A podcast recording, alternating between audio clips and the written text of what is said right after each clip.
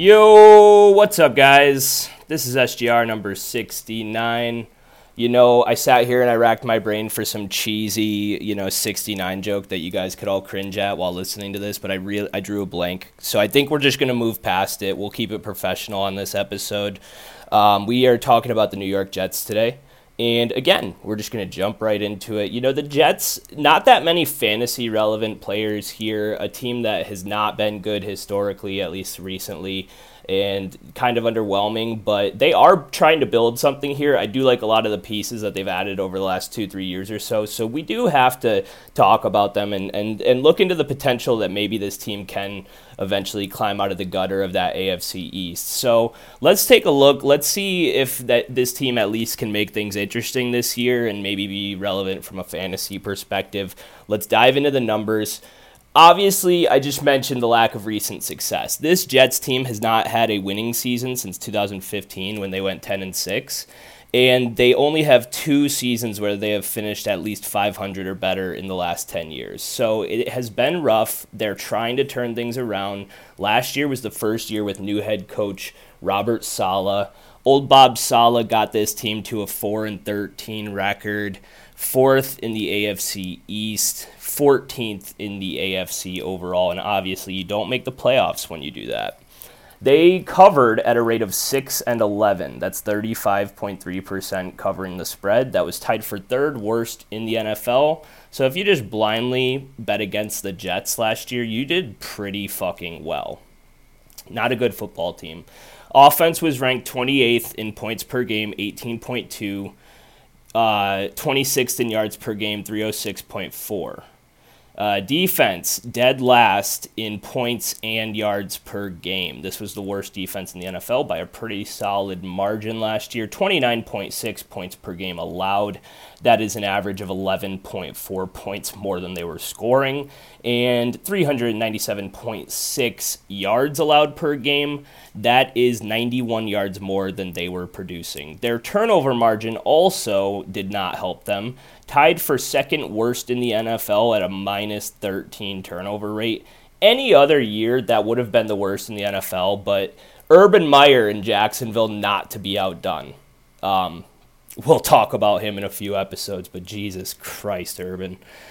Anyways, circling back to the Jets coaching staff, moving away from the Jaguars, uh, the main change for this team was that they changed offensive coordinators. They now have uh, offensive coordinator Mike LaFleur as the play caller here.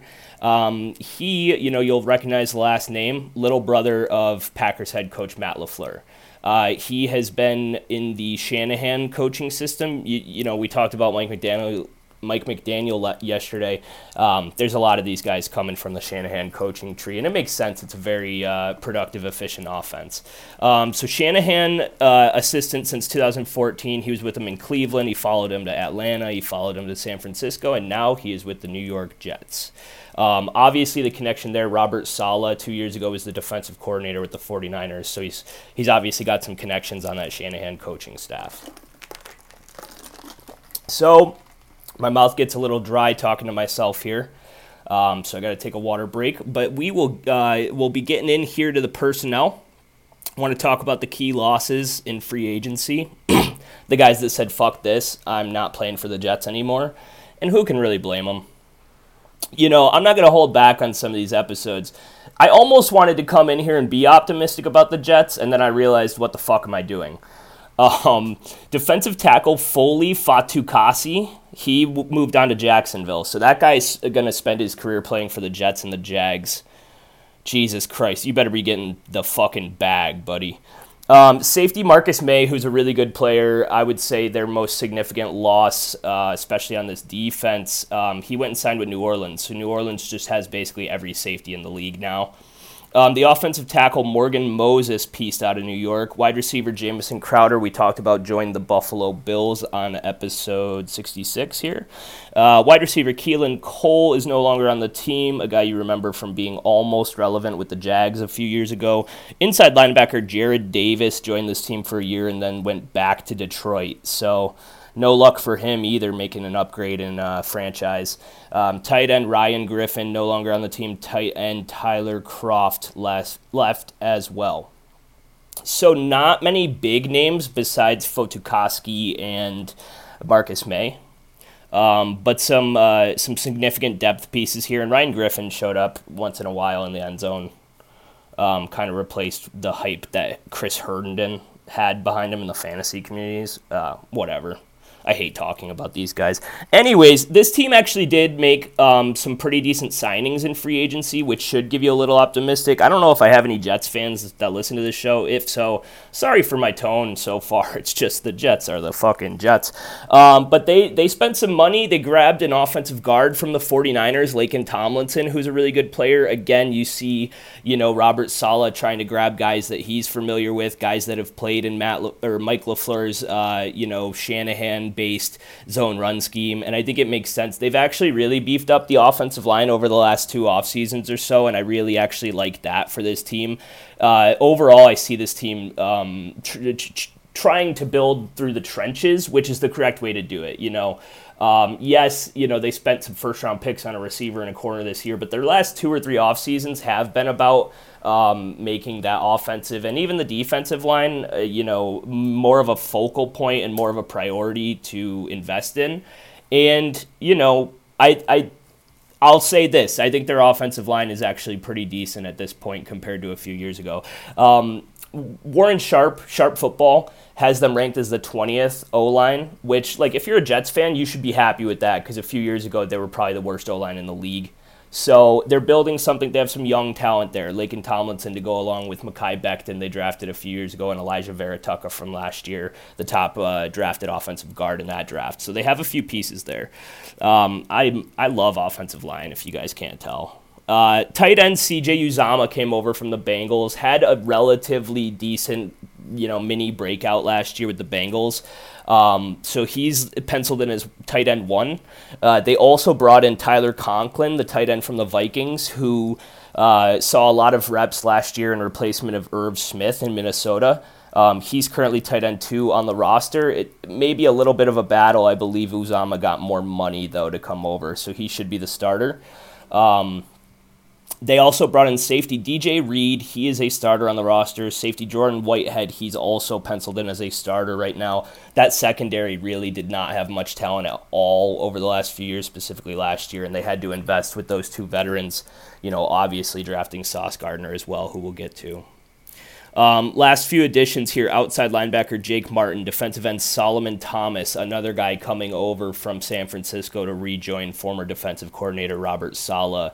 Um, he's a veteran guy that did not really turn into the superstar that the 49ers were hoping, but um, anytime that you're like a young, unestablished head coach trying to build a culture, makes sense to bring in some of those guys that you're familiar with and some of the guys that are going to be able to, you know, act as an example to the to the other guys that you know maybe aren't as uh, up to date with the program yet. Um, lastly, uh, Greg the Leg, uh, kicker Greg Zuerlein is now a New York Jet. So, we'll talk about the draft. You know, I just teased a little bit. Their first pick, uh, round one, fourth pick overall, cornerback Sauce Gardner out of Cincinnati. One of the cooler nicknames we've heard in a long time. You guys know I get a boner for cool names here. I think it, you know it dramatically increases uh, the chances of this guy turning into a superstar. Ahmad Gardner, still a very solid name. Like I would not hold anything against him if this guy was drafted fourth overall and his name was Ahmad. But this guy is the sauce, man. He's got to be a dog with that name. Uh, really excellent player. I expected him to be the top corner drafted. The Texans kind of shocked us all by grabbing Derek Stingley Jr. with the third overall pick. Um, but Sauce to me looks like a surefire, can't miss shutdown corner in the NFL. Um, it, to me, I'm kind of bummed that he went to the Jets. Not to get back to being pessimistic, I think this guy is one of the swaggiest players I've seen come out of the draft in a really long time. Um, he literally has like a, a, diamond chain with like a, a jewel uh, little jar or a little sauce bottle, and he actually keeps like barbecue sauce and hot sauce and shit in it on him. Like this guy's unreal. I think he's a hell of a football player, though. Like, go watch his tape from Cincinnati. Elite, elite corner and ball skills. I think um, sky's the limit for Sauce Gardner. They actually had three first round picks. One of them they had to trade back up into the first round, so let's not get bogged down in the sauce. uh, lost in the sauce, maybe. Um, uh, 10th overall pick, wide receiver Garrett Wilson out of Ohio State. I I actually thought he would be the number one receiver off the board, and again, a little bit of a shocker with the Falcons taking Drake London at pick eight. Um, this guy looks to be, you know, potentially a complete receiver. Ohio State does nothing but produce talent at the receiver position. If you look over that last X amount of years, I mean, Chris Olave was also a first round pick in this draft. And then you go into the history of the Terry McLaurins, the Michael Thomases. We could go all day here. Um, it seems like a good pick, and you know you bring in another weapon to hopefully help develop Zach Wilson we haven't even begun the Zach Wilson conversation. I can't believe we're 11 minutes into this and we haven't even mentioned him, I think, on the entire uh, show. But clearly, with the investment in the offensive line over the last few years and the weapons, I mean, they have Garrett Wilson here to pair with Elijah Moore, who's a really explosive, talented receiver. We'll talk about in the fantasy segment uh, that they drafted last year in the second round. These are two young, you know, very good, very talented weapons. Where if they can get any sort of competent quarterback play from Zach Wilson, these guys, um, these guys are both studs. Again, it's like a thing where like when Elijah Moore got drafted to the Jets, I was bummed because I was like, damn, like I was really looking forward to seeing where he'd go in the draft. I would have been cool with the Eagles grabbing him. Like if you're telling me that the Eagles could have gotten like Patrick Surtain Jr. or Jaycee Horn last year in the first round and then went back and got um, Elijah Moore in the second. I would have much rather taken that over DeVonta Smith and our who, who, we drafted in the second round. It was an offensive lineman. But st- what I'm saying is like rather than spending the first on DeVonta Smith, if I could have got a better player in the first and then get Elijah Moore, I would have loved that at the value. I think Elijah Moore has potential to be a really fantastic player. So again, getting off topic, they added another weapon here, so now they have Wilson as Elijah Moore as, as a, a really good duo. They're, uh, I mentioned they traded back up into the first round to draft Florida State defensive end Jermaine Johnson. Uh, this guy had maybe the most drastic slide in the entire draft, projected to be possibly a top 10, um, for sure top 15 pick, I would say, in the draft. Fell all the way down to pick 26, and the Jets had to jump on it.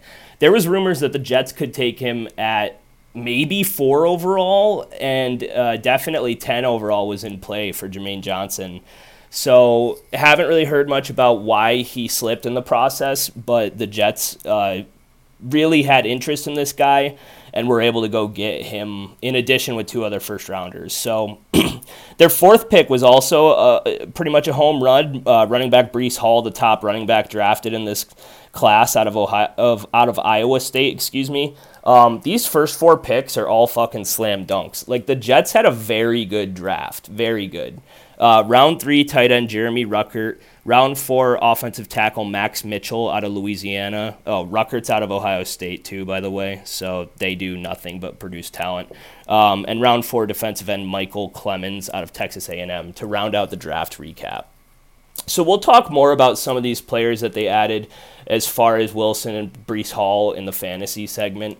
But I will say, I mentioned earlier that they are trying to build in the trenches, trenches, and I mentioned, you know, mainly their offensive line. But let's talk about the D line for a second because I want to talk about Jermaine Johnson here and his impact. Kind of, you can see the investment in that pass rush and in that D line. I think the trademark of those San Francisco defenses during Robert Saleh's time as defensive coordinator was obviously the defensive line. They were stacked with uh, Nick Bosa, DeForest Buckner, um, Arik Armstead, uh, Solomon Thomas was there. They had some other guys. I think Dee Ford was there at one point, if I'm not mistaken. Like some real dogs on that defensive line.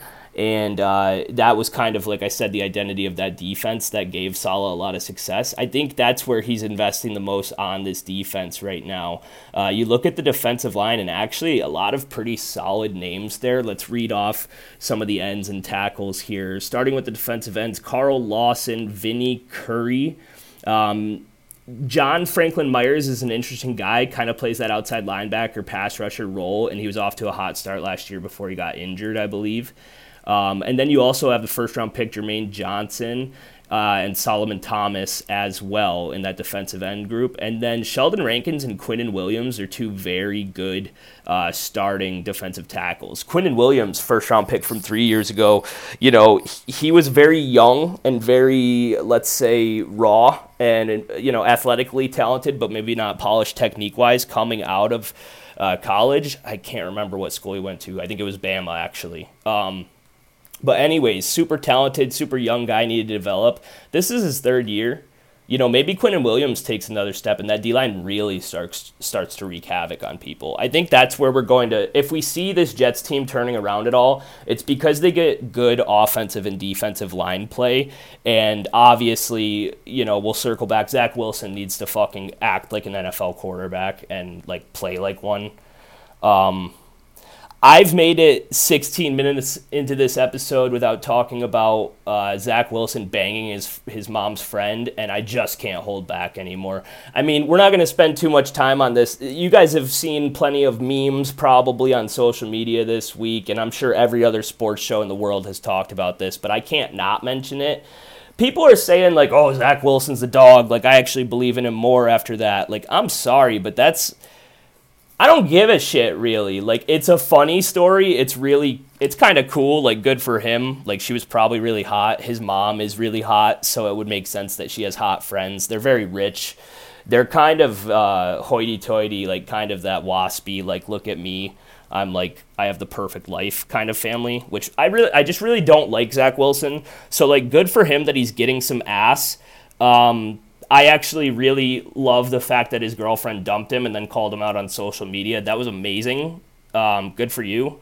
Um, fuck Zach Wilson. Like, I don't care that he's banging MILFs over here. I don't think he's a good quarterback. And I've kind of been holding back on that this whole episode, too. But let's just do the Zach Wilson rant. I basically like everything that this team has done over the last two to three off seasons besides drafting Zach Wilson. Um, their uh, uh, vice, pre- uh, excuse me, their general manager is former vice president of football personnel with the Philadelphia Eagles when they won uh, the Super Bowl in 2017. And I, uh, sorry guys, my laptop's glitching out. Here we go. Um, I think that they've built this team very well uh, as far as the drafts the last three years have been phenomenal. I mentioned Quinnen Williams, Elijah Moore. Alijah Vera Tucker was the top uh, offensive guard ranked in the draft last year. They snagged him. Um, they got, uh, fuck, like I said, three first round picks this year um, with Sauce, uh, Garrett Wilson, and Jermaine Johnson, and then the top running back in this draft. Like they are building very well. Mekhi Becton was a home run at offensive tackle as well but I don't think any of it fucking matters if you don't have a quarterback, and I will not believe in Zach Wilson. I told you guys I wanted to come into this optimistic. I wanted to come into this kind of like, oh, I have mixed feelings. Maybe the Jets could make a push this year. I just don't see it, and I'm not going to hold back. If you guys want to clip this and fucking come at me in six months when Zach Wilson is the MVP of the NFL and the Jets go to the fucking Super Bowl, go for it. This team's still going to suck. I, I like some of the young talent it's just a situation that I see almost kind of like the Bears with Mitch Trubisky, except not as talented because the Bears had like the best defense in the NFL during that time, and the Jets clearly still have work to do on defense, especially in the secondary. Like they don't really have anyone besides Sauce. Um, but it's a situation where like that Bears team was never going to go anywhere because Mitch Trubisky's not a good fucking quarterback, and it's you have to be able to just like recognize that shit right off the bat, like I, I'm not trying to toot my own horn and say that I get it right every time. But there are certain quarterbacks where I, I just need to plant my flag and say, no, I won't get tricked by this guy. I won't buy into the hype. I, you know, if I'm wrong, I'm wrong, but I will not support this guy as an NFL quarterback. Most recent one that I've really planted my flag down and continue to look pretty good for me, Daniel Jones isn't a fucking NFL quarterback. Why are the Giants giving that guy four fucking years? And I just have the same fears for this Jets franchise. They can draft all the Pro Bowl offensive linemen and receivers they want, but if Zach Wilson's under center, this team can go fuck themselves. How you like that? Ask me how I really feel. right? So let's get into the schedule now that we got that out of the way. this team has the 27th ranked difficulty of schedule. They have a brutal path. And again, that's part of the reason I tried to come into this episode and tried to find an angle to be optimistic, and I can't do it. Listen to this shit. Listen to this shit. Ravens, Browns, Bengals, Steelers, Dolphins, Packers, Broncos, Patriots, Bills, Patriots, Bears, Vikings, Bills, Lions, Jags, Seahawks, Dolphins. Okay, so you're going to sit here and you're going to tell me the last four weeks don't sound too hard. You're right. I think the Dolphins are significantly better than them, though. I think the Lions are better than the Jets this year. I, I low key am uh, I'm interested to see what the Lions do and build in their second year with Dan Campbell up there. I think they could be sneaky this year to go over their win total. We'll get to that later when we do the NFC North let's talk about the first fucking 10, 12 weeks of this schedule. Do you see a win until they play the Chicago Bears at the last week of November? They might not get a win until fucking after Thanksgiving, this team, legitimately. Now, upsets happen. Maybe in week three or week two, you know, chances are Deshaun Watson's not playing for the Browns, and maybe they can sneak one past Jacoby Brissett. But this team's not beating the Ravens. They're not beating the Bengals. They're not beating the Steelers. You can be down on the Steelers if you want, but they're basically the same team last year, except with more mobility at the quarterback position. They shouldn't be fucking plus 950 to win their division. It's disrespectful. Mike Tomlin's never lost more than eight games in a season, and now their over under is only eight wins. What the fuck? Um, they're not going to beat the Packers. They're not going to beat the Broncos. They're not going to beat the Patriots. They're not going to beat the Bills. They're not going to beat the Patriots again. They're not going to beat the Vikings. They're not going to beat the Bills again.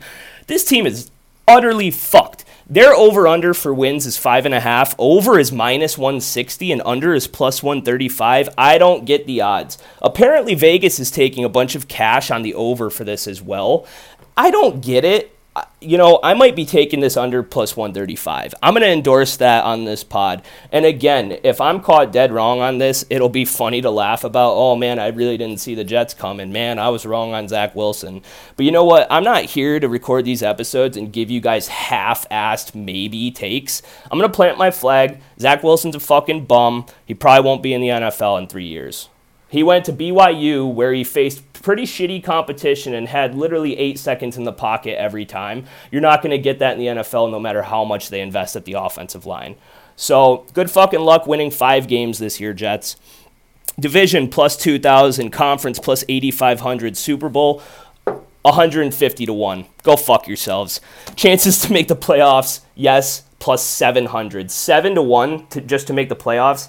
This team's got no fucking shot unless every quarterback in the AFC dies in a plane crash this offseason. Ask me how I really feel. That's it. Um, let's get into the fantasy breakdown. God, it's fun to talk shit about the Jets. It's fun. It is fun. I hope they never get good so we can just continue talking about the Jets like this. It makes these episodes easier too when you don't even have to think about if the team's going to be good. So Zach Wilson, do you guys think that I'm in on him from a fantasy perspective? What do you think? Can you predict what I'm about to say here?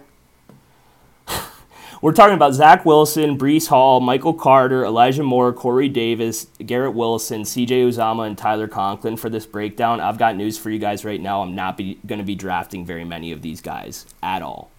Um, honorable mentions for this offense backup quarterback is Joe Flacco, and the GOAT Mike White is still on the roster at QB3 if Flacco decides he's too old to play.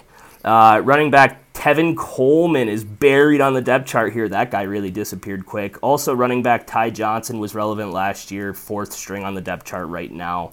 Probably not in the picture for snaps after drafting Breece Hall in the second round.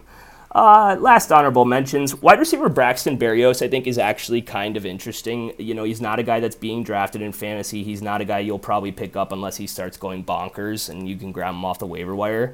He's got a little bit of like that Wes Welker, Julian Edelman. Of course, I'm going to be a stereotypical racist and only compare him to white guys who play the slot because that's exactly what he is. But hey, man, it's just, it's low hanging fruit and I'm going to snatch it right now.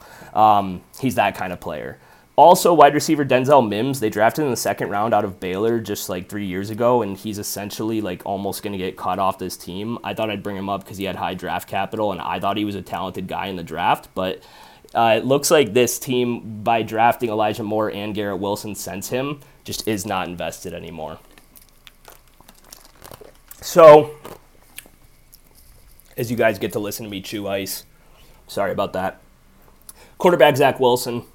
176th overall, not being drafted in fantasy drafts. Quarterback 24 off the board. Last year being drafted 200th overall, QB 26. Finished at quarterback 30, only played 13 games, 37th in points per game. Uh, this year, the Jets have the absolute most difficult fantasy schedule for quarterbacks and receivers. So I already fucking hate Zach Wilson, and they also have the toughest schedule in the league for QBs and receivers. I'm not going to be investing in this Jets passing game at all. I'll tell you right now, if there's a player I end up with on this Jets team, I might take a, sh- a, a stab. Excuse me. I can't talk today, guys. I might take a stab at Breece Hall in the fourth round of my fantasy draft if I still need a running back. I think he's talented. I think this wants to be a run first team. I think if they want to win games, they have to be a run first team because they don't have a fucking quarterback. And uh, Breece Hall, talented guy, could be in for a heavy workload. Not much competition. The other running back on the team is Michael Carter, and I don't see him really uh, being much of a part of the game plan. I think the game plan is Breece, and then Carter just comes in there when they need a few snaps, a rest, maybe some third down work. But I think Breece can catch the ball competently too. So just have the, the Jets don't fuck around with this. Just put Breece on the field. Just don't fuck around with a committee. Don't fuck with the fantasy community like that. The Jets actually have the fifth easiest schedule for running backs.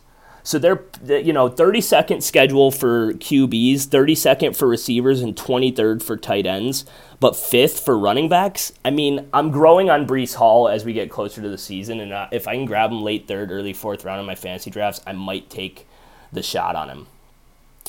But, I, you know, let's run through Zach Wilson's consistency rankings. Top six, 15.4% of the time. He did it twice last year. Uh, never finished uh, quarterback 7 through 12, finished quarterback 13 to 24, 30.8% of the time, and busted out of the top 24, 53.8% of the time. Don't draft Zach Wilson. Um, running backs, Breece Hall, can't give you his consistency metrics, can't give you where he finished last year. I just told you he's got the fifth easiest fantasy schedule for running backs. He's being drafted 39th overall, running back 20. I think he can easily finish top 20 at the running back position with the amount of workload and uh, offensive philosophy that I just laid out. The fact that this team has invested heavily at the offensive line the last two off seasons and just drafted this guy early in the second round. Actually, had to trade up to get him, I believe. Um, I'm really starting to warm up on Breece Hall. Michael Carter, on the other hand, being drafted 110th overall, running back 38. Last year, being drafted 95th overall, running back 38 also.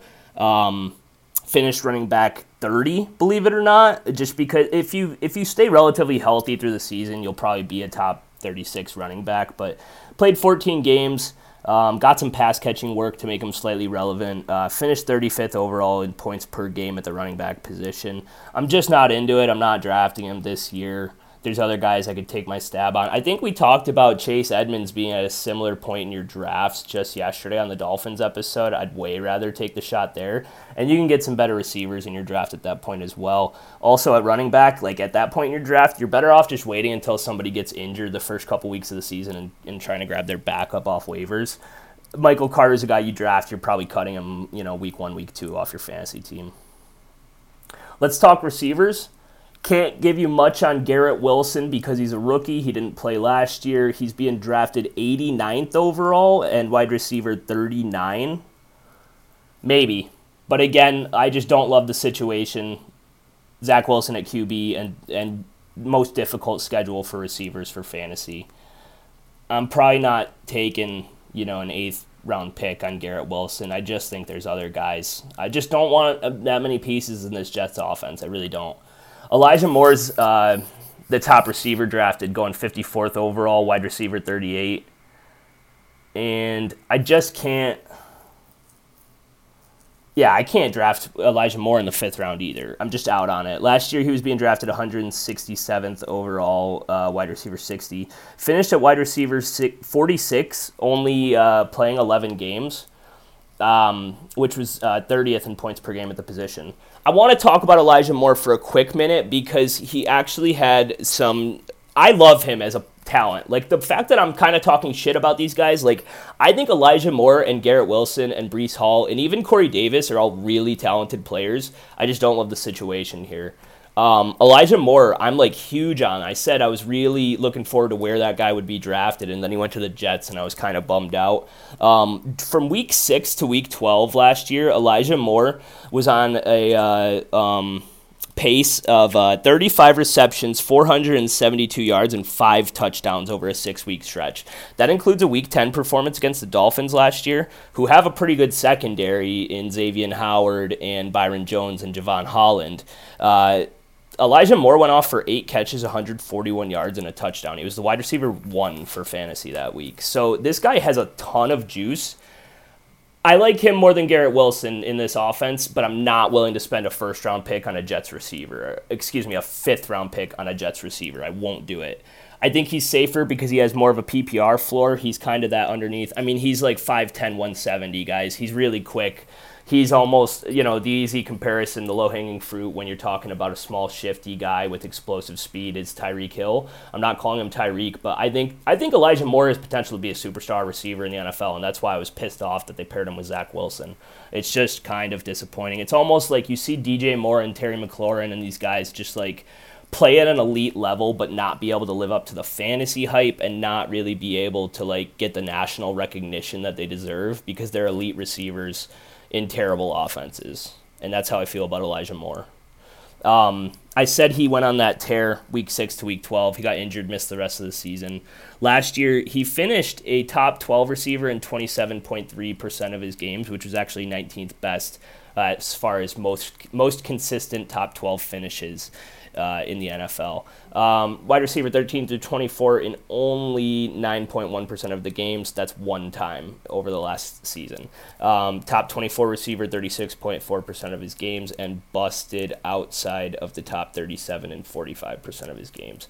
Again, he played with two or three different quarterbacks last year. Some of that was Zach Wilson, some of it was Mike White. I don't know if he played with Joe Flacco, but you just you can't put too much into this. Um, all that I want to say about Elijah Moore is the fact that he has extreme athletic potential. That's what I want to get home here. I'm just not crazy about the situation and the draft cost.